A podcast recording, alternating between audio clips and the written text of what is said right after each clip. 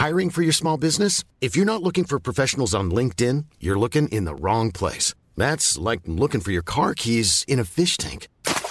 LinkedIn helps you hire professionals you can't find anywhere else, even those who aren't actively searching for a new job but might be open to the perfect role. In a given month, over 70% of LinkedIn users don't even visit other leading job sites. So start looking in the right place. With LinkedIn, you can hire professionals like a professional. Post your free job on linkedin.com/spoken today.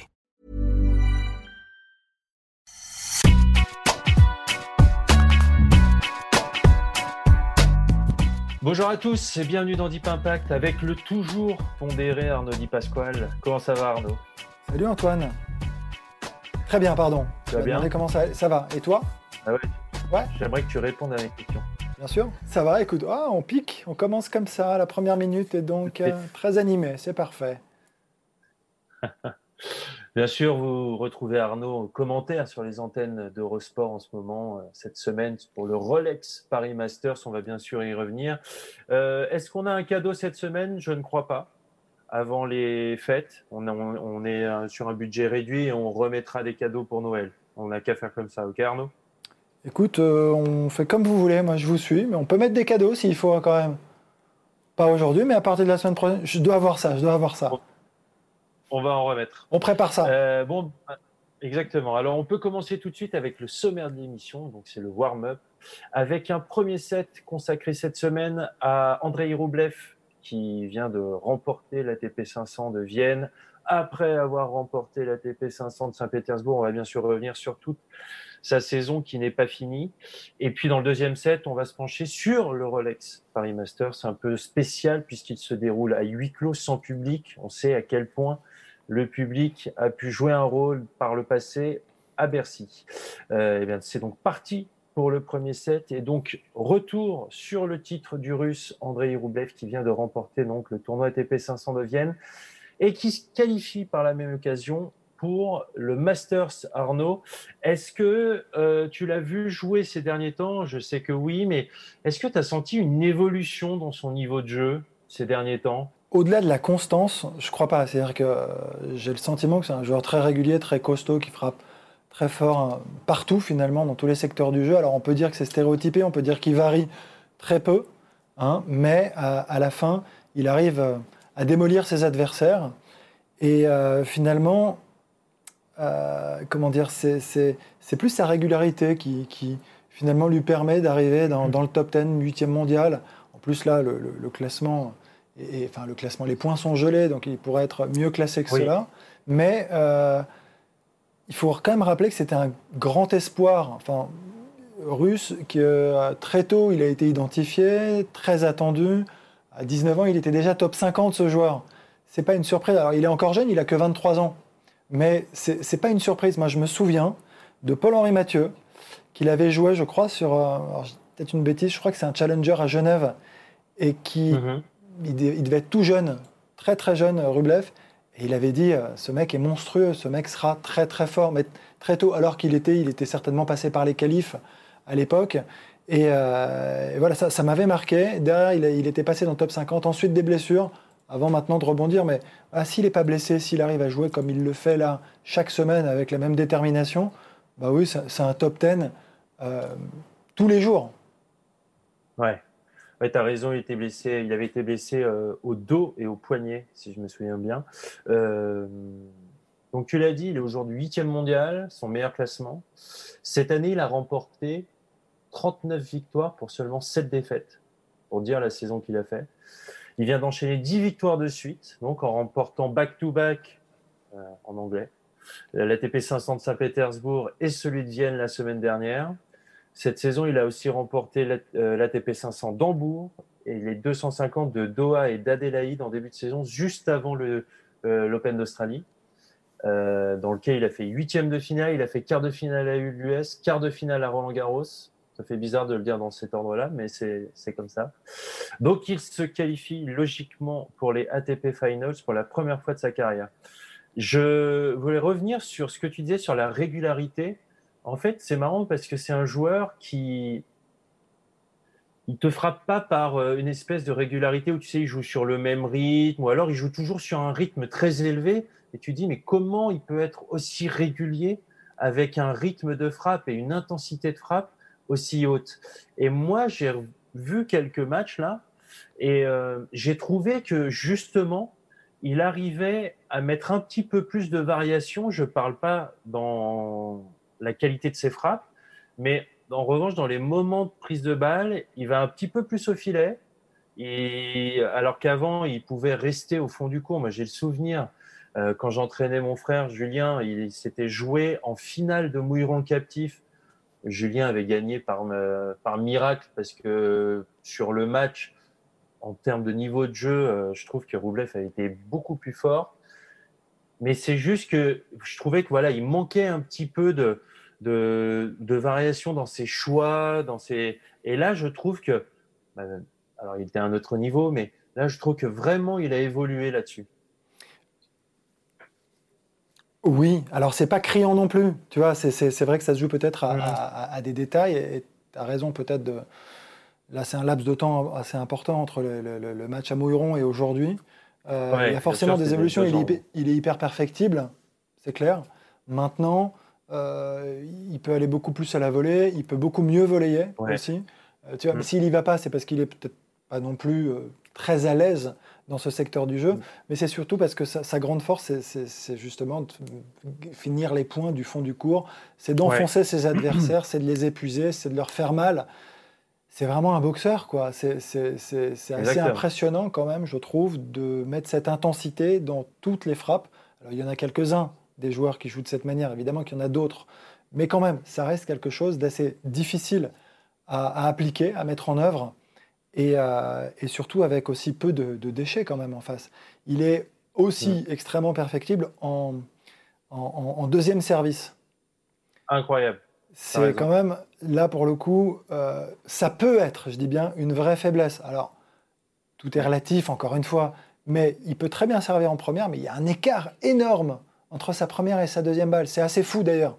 C'est rare quand même d'avoir de tels écarts entre ces deux services, et lui c'est le cas. Mais donc c'est hyper intéressant de se dire que ce joueur, il va forcément progresser parce qu'il bosse beaucoup, c'est un bosseur, avec Fernando Vicente, hein. Ça fait quand même de nombreuses années qu'ils sont ensemble. L'Espagnol, ancien joueur, qui n'avait pas du tout le même jeu. Pourtant, comme quoi, ça n'a rien à voir. Hein.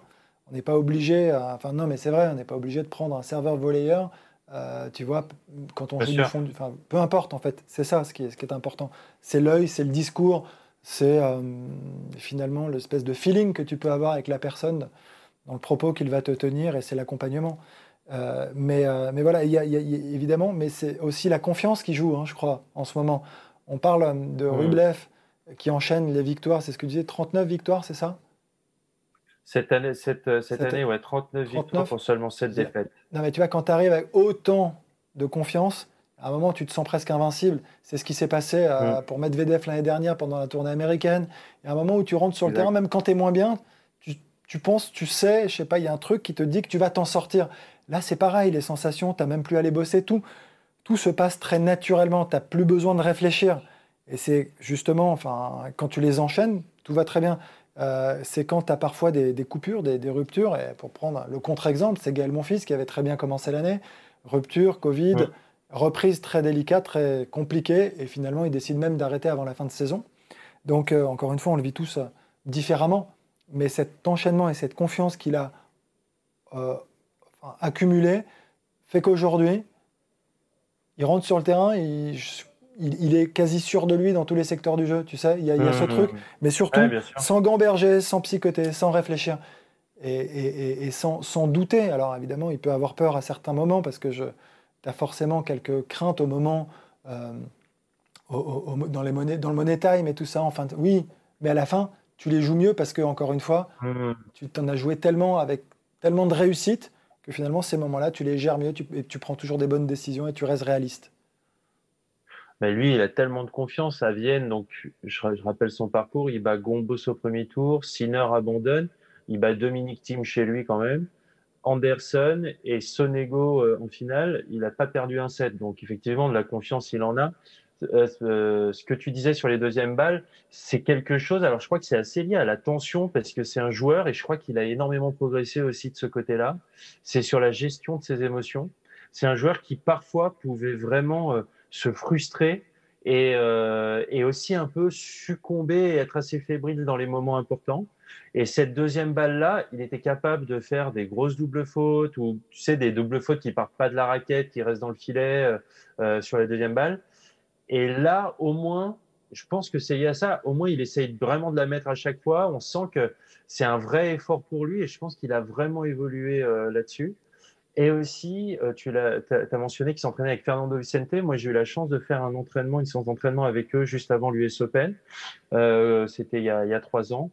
Et j'avais bien aimé comment Vicente avait un peu pris en charge l'entraînement et il avait mis en place des situations et on sentait vraiment qu'il travaillait les situations. Alors, il pouvait varier les situations de jeu, mais il travaillait des situations de points où les joueurs pouvaient être mal embarqué dans le point, donc il envoyait les balles d'une certaine façon, très loin du joueur à droite ou très loin du joueur à gauche, pour que le joueur soit en difficulté et parte en difficulté dans l'échange. Et l'idée, c'était essayer de renverser la vapeur.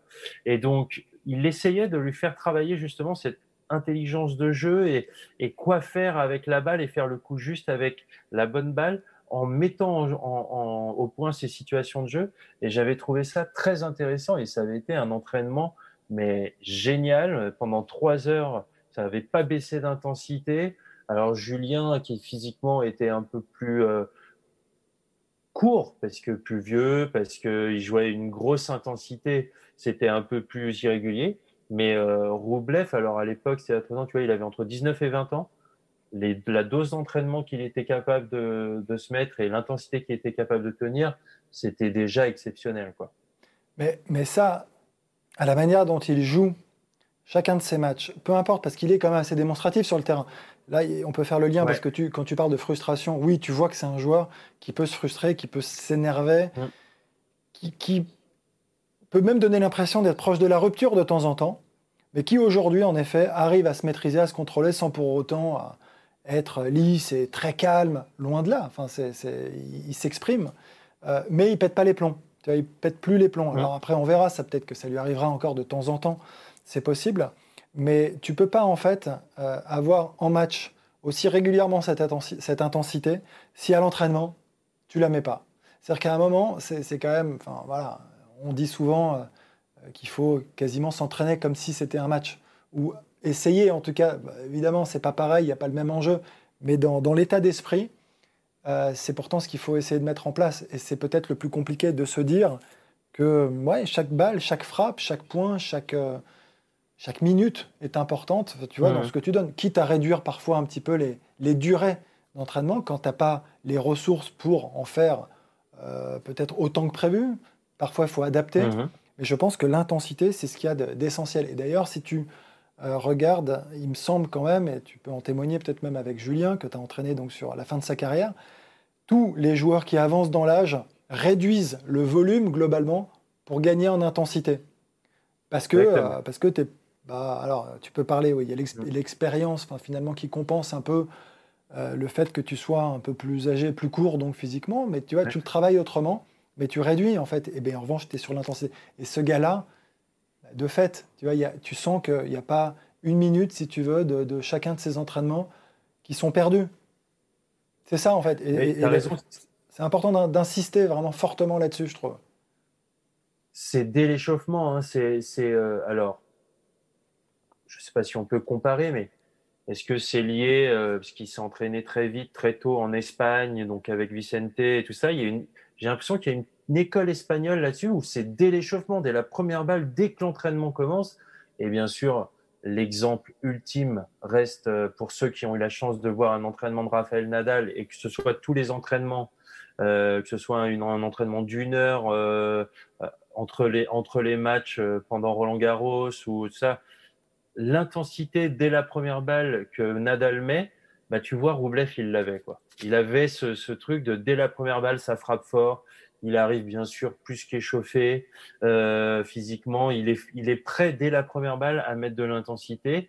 Et c'est vrai que, et d'ailleurs, c'est pas vrai pour tout le monde parce que, pareil, pour ceux qui ont vu peut-être un échauffement ou un entraînement de Federer une fois dans leur vie, on voit bien que Roger, quand il commence à taper, c'est un peu plus relâché, c'est un peu plus calme en termes d'intensité. Ça ne veut pas dire qu'il ne travaille pas différemment d'un point de vue mental, mais il y a vraiment des intensités différentes. Et là, lui, je ne sais pas si c'est lié à ce côté espagnol de son entraînement, mais en tout cas, c'était très impressionnant. Je suis d'accord. Non, mais en tout cas, voilà, c'est ce qui lui a permis de passer des caps très rapidement. Très rapidement. Et il l'a en lui. Après, c'est aussi il y a une part d'inné dans tout ça. Tu dois la développer, tu dois un peu l'arroser tous les jours. Ça, c'est ton staff, ton environnement qui doit te permettre justement de le développer au maximum. Mais il y a une part d'inné. C'est-à-dire que le gars, tu sens quand même qu'il n'est pas là pour rigoler. Il est là pour aller remporter des titres, des grands titres, pour aller au Masters, chose faite désormais, mais pour gagner derrière des grands chelems. Et il va clairement être éligible à ces victoires très rapidement. Là, il a fait quoi? Quart de finale au mieux pour le moment? Cette année, il a fait huitième à l'Australian, quart à l'US, quart à Roland-Garros. Donc c'est quand même, on parle de régularité, la preuve. Il est de plus en plus régulier, il ne perd plus en dessous d'un certain classement. Il a un niveau de jeu moyen quand même qui est très élevé. Et tu sens qu'il est dans cette dynamique 1 de travail, 2 d'intensité et 3 avec cette confiance qui lui permet justement de gagner autant de matchs. Et il ne va pas s'arrêter là. Enfin, tu sens que ce n'est pas juste une sorte de coup d'éclat, une année en surchauffe. Ce n'est pas du tout ça. Et capable de gagner sur plusieurs surfaces, dans plusieurs conditions. Sur dur extérieur en début d'année, à Doha ou à Adélaïde, sur terre battue à Hambourg, et sur dur intérieur, là, en fin de saison, avec ses titres à Saint-Pétersbourg et Vienne. Donc, ça montre aussi une certaine... c'est solide, c'est complet, c'est dense, quoi. Mais moi, ce qui m'a un peu surpris, c'est-à-dire que j'ai toujours trouvé, enfin, il y a un moment, je trouvais souvent qu'il était un peu sur un fil, tu sais, que c'était tellement, justement, alors, stéréotypé encore une fois, c'est pas péjoratif, mais boum, boum, boum, tu vois, sans variation, en voulant jouer tôt, en avançant, en frappant fort, mais tu sais, un peu arraché, parfois un peu heurté. Je pensais qu'il ferait beaucoup plus de fautes. Et en fait, il y en a quand même très peu. Et c'est ce qui m'a... toujours surpris en fait, et même encore aujourd'hui quand je le regarde jouer, je me dis c'est fou de jouer ce tennis-là avec aussi peu de variations quand même s'il y en a peut-être un peu plus, surtout dans les prises de balles, dans les plans de frappe et tout ça. Mais en revanche, je me suis toujours dit c'est fou de faire aussi peu de fautes en jouant avec cette intensité, aussi peu recouvert, aussi près du filet aussi, parce que c'est souvent quand même assez rasant. Voilà, et finalement ça tient, mais écoute, c'est son tennis, il en est convaincu, enfin, tu vois, tu sens qu'il y a quand même des intentions quand même très fortes dans chacune des frappes et c'est ce qui fait la différence avec une détermination hors norme. En tout cas, les adorants sport auront la chance de pouvoir le voir jouer au Rolex Paris Masters, bien sûr, cette semaine. Il a un bail au premier tour et il joue son deuxième tour contre Radu Albot. Il est tête de série numéro 5 cette semaine. La transition est toute faite avec le RPM et le deuxième set. Donc le RPM, le Rolex Paris Masters, le nouveau nom de Bercy, bien sûr, depuis un petit bout de temps maintenant. Un Bercy un petit peu particulier parce que sans public. Vas-y Arnaud, prends ton téléphone si je te dirai rien. Pas du tout, donc, c'est pas ça. C'est je récupère un article que j'ai trouvé justement sur ce sujet, mon cher Antoine. Eh oui. Parce que tu as trop bien préparé l'émission, c'est pour ça. C'est ça, j'ai eu trop de temps. Donc oui, un Bercy qui se joue, bien sûr, donc sans public. Ça a été une volonté de la FFT et de la direction du tournoi et Guy Forger. On parle du public, de l'importance du public à Bercy parce qu'il a toujours été particulier. On a en mémoire, bien sûr, Cédric Pioline en 96 après sa demi-finale perdue contre Kafelnikov, où une partie du public avait... jouait un rôle en faisant un peu de bruit et ça avait sorti Cédric, en fait, selon ses dires, ça l'avait sorti du match. Et il avait perdu cette demi-finale et on rappelle du geste qu'il avait eu en sortant du court. Le même jour, Becker avait parlé et avait qualifié le public ce jour-là de zoo. C'est des conditions comparables aux zoos. Et puis il y a eu aussi Benoît Paire qui a eu des problèmes avec le public. Il avait traité le public d'abruti après un match, qui ne connaît pas le tennis. Voilà. Et puis, il y avait aussi les sifflets pendant l'échauffement de Leconte McEnroe en 88.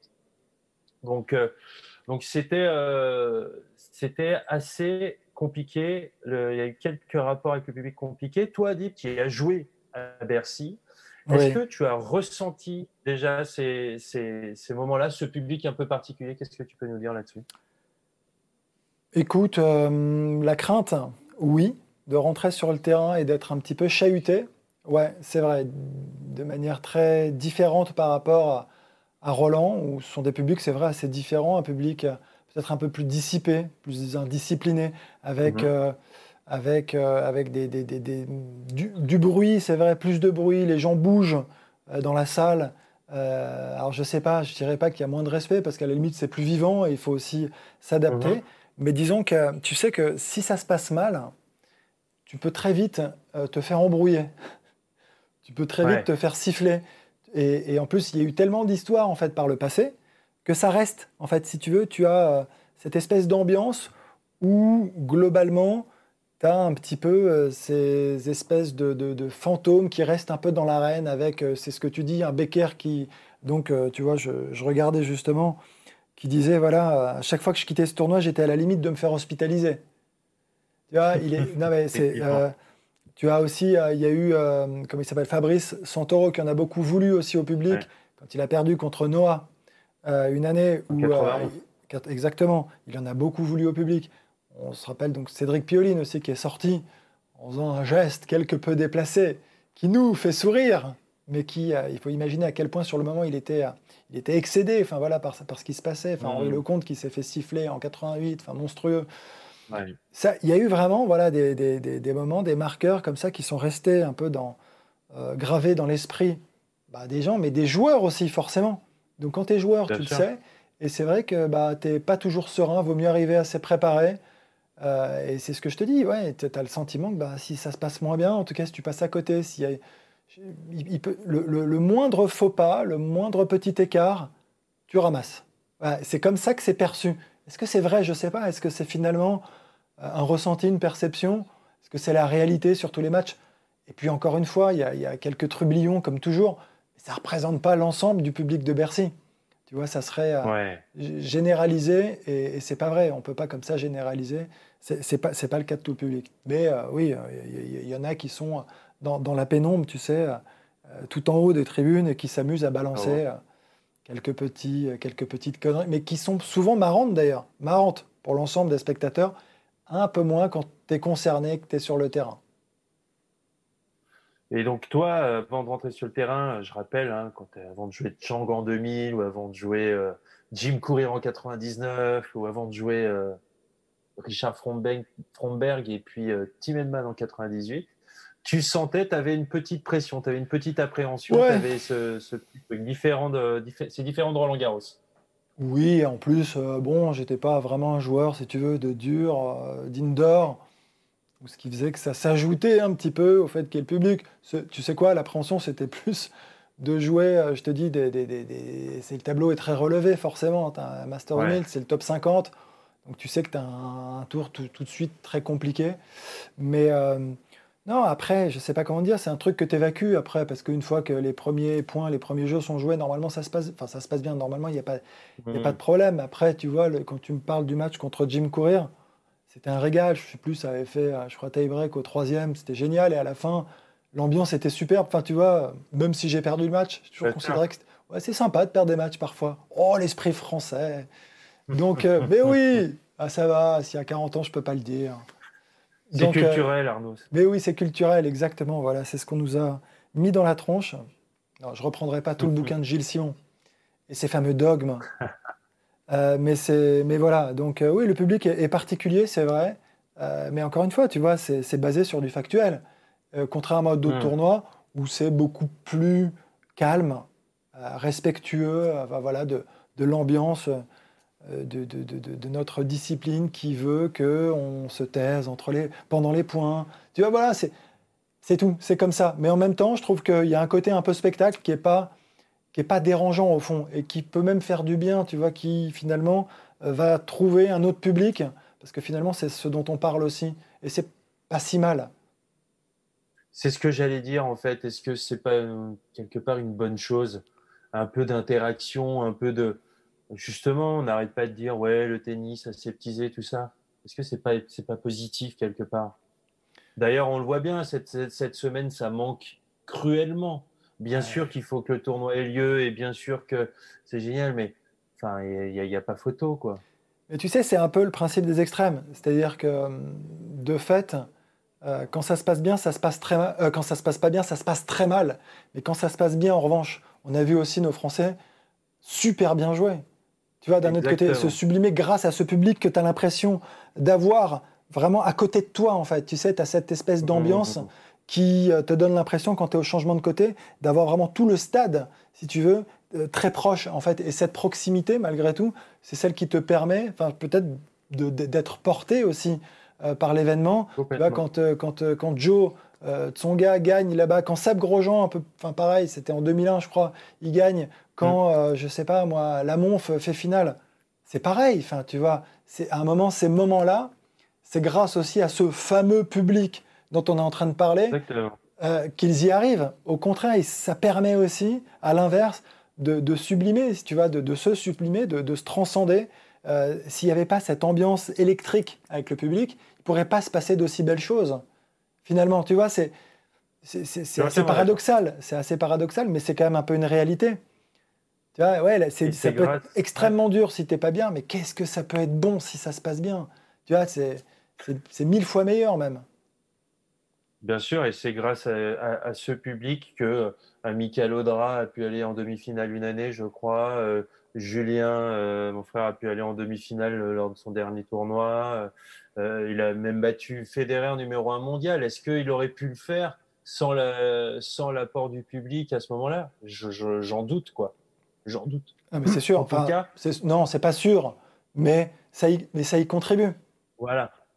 Et ça rend le moment plus beau. Et ça fait partie du décorum et de la beauté du moment, je trouve. Donc, il faut aussi accepter les petits mauvais côtés qui peuvent aller avec, quoi. Ouais, alors après, je sais pas, tu vois, on en parle, et au début, tu vois, comme le discours a évolué sur cette deuxième partie. On parle finalement de public dissipé, indiscipliné, voire irrespectueux. À la fin, en fait, c'est juste un public plus vivant, tu vois. Exactement. Plus animé, mais animé aussi par ce qu'il voit. Tu vois, et donc, forcément, il récupère aussi ce qu'il voit et ce qui se passe sur le terrain, souvent.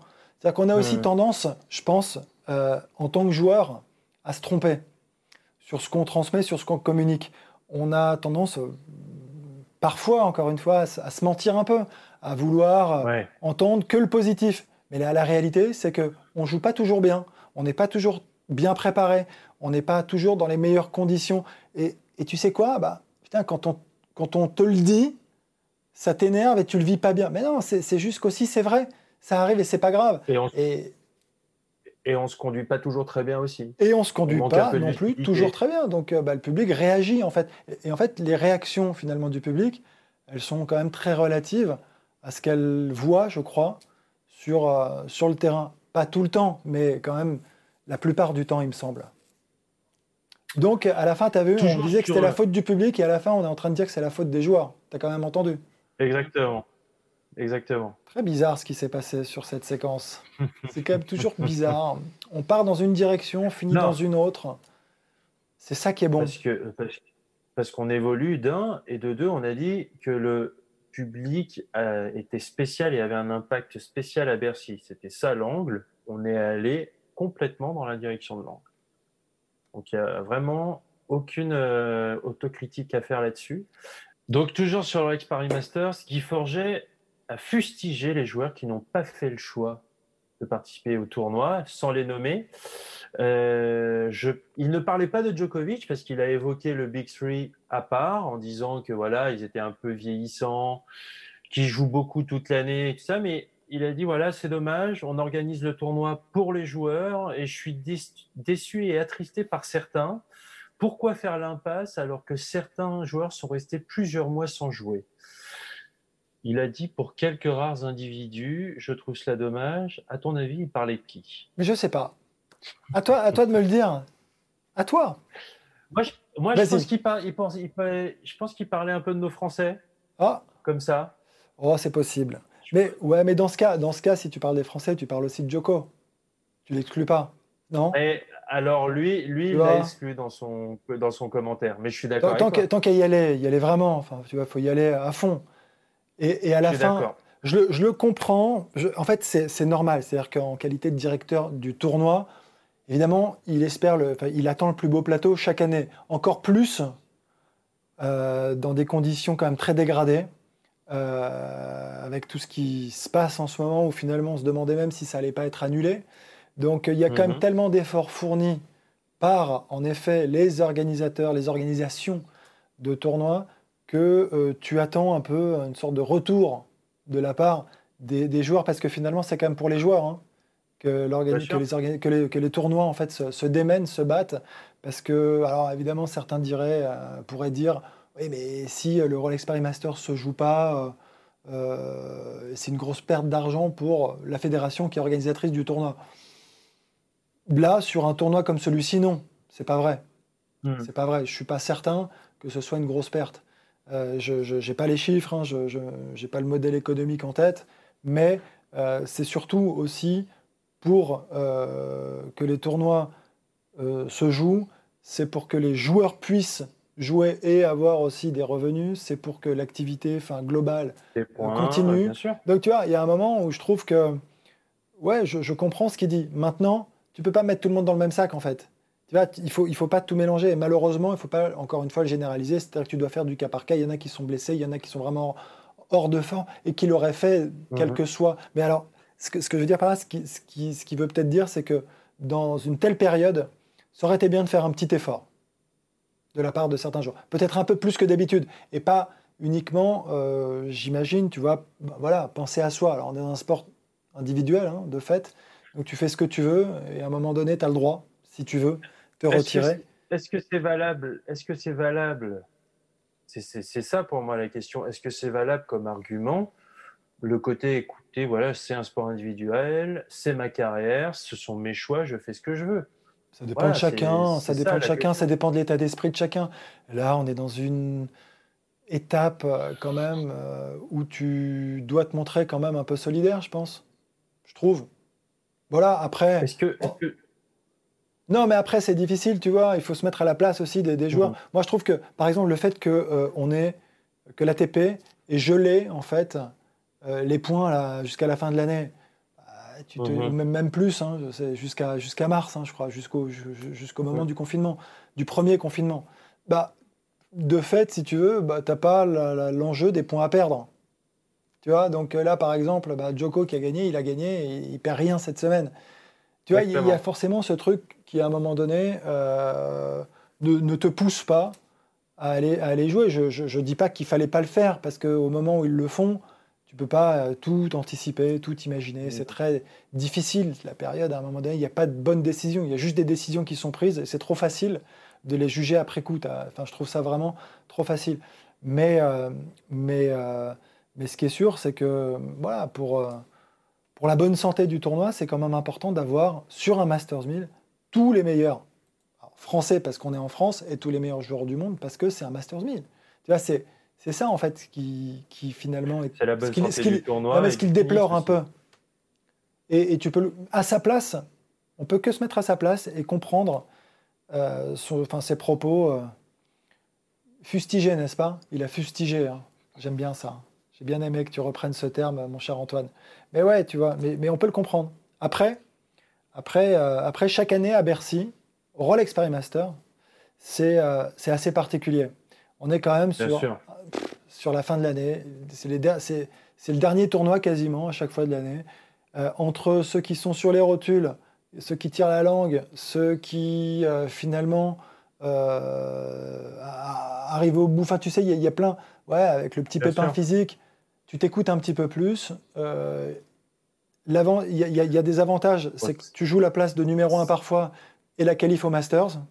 Et la place des Masters. Mais bon, cette saison... Et les inconvénients, c'est que quand tu n'as pas ces enjeux-là, tu en as plein qui peuvent décliner, quoi. Et dans ce cas-là, tu te retrouves parfois avec un plateau vraiment diminué. Et c'est assez malheureux. Mais ça fait quand même toujours de belles éditions, parce que le tournoi est un super tournoi. Et que quoi qu'il arrive, je trouve, c'est pas parce qu'il y a 2-3 absents finalement que le tournoi prend un coup. Hein. Moi, c'est pas non plus mon sentiment. Tu vois. Là, par exemple, quand je vois le plateau, il y a quand même encore du lourd. Moi, j'y vois toujours un intérêt. Alors peut-être que c'est mon regard peut-être d'expert qui veut ça, mais que pour le grand public, c'est important d'avoir, comme tu le disais, et Djokovic, bon, Federer est blessé, c'est autre chose, et tous les meilleurs Français qui jouent. Possible. Très bien, Arnaud, je pense que c'est la fin du deuxième set, et donc de l'émission. Je n'ai pas demandé de score entre les sets, mais un score global. Écoute, j'ai envie de te dire qu'en ce moment, je ne suis pas en confiance. J'ai trouvé que c'était plutôt bien mené. Écoute, ouais, mais ça, c'est toujours une illusion. C'est toujours très illusoire ce que je peux donner, sache-le. Voilà, entre ce que je donne et ce que je ressens vraiment, il y a un grand écart. Et aujourd'hui, on finit peut-être à un set partout. C'est le premier set que je perds sur cette émission. Toi, tu l'as gagné. Toi, tu l'as gagné en revanche. Toi, tu as été excellent. Depuis que tu t'es remis du Covid, de la Covid, pardon, je te trouve extrêmement costaud et véloce, ce qui est rare. Bon, c'est le moment de clore l'émission, vraiment. Bon, merci beaucoup, Arnaud. Merci, Antoine. Commande bien, fais-nous bien vivre le Rolex Paris Masters sur les antennes d'Eurosport. On se retrouve aux commentaires. Et puis, bien, nous, on se retrouve la semaine prochaine. Même mieux, même heure. Salut. Ciao.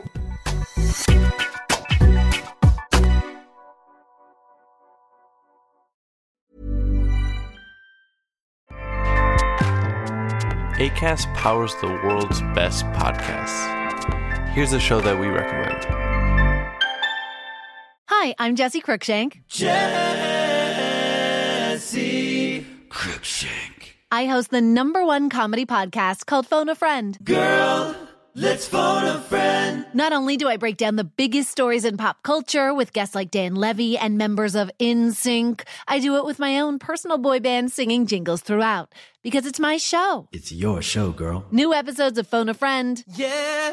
Drop Thursdays wherever you get your podcasts. So work it, girl, yeah, work it. Okay, that's enough.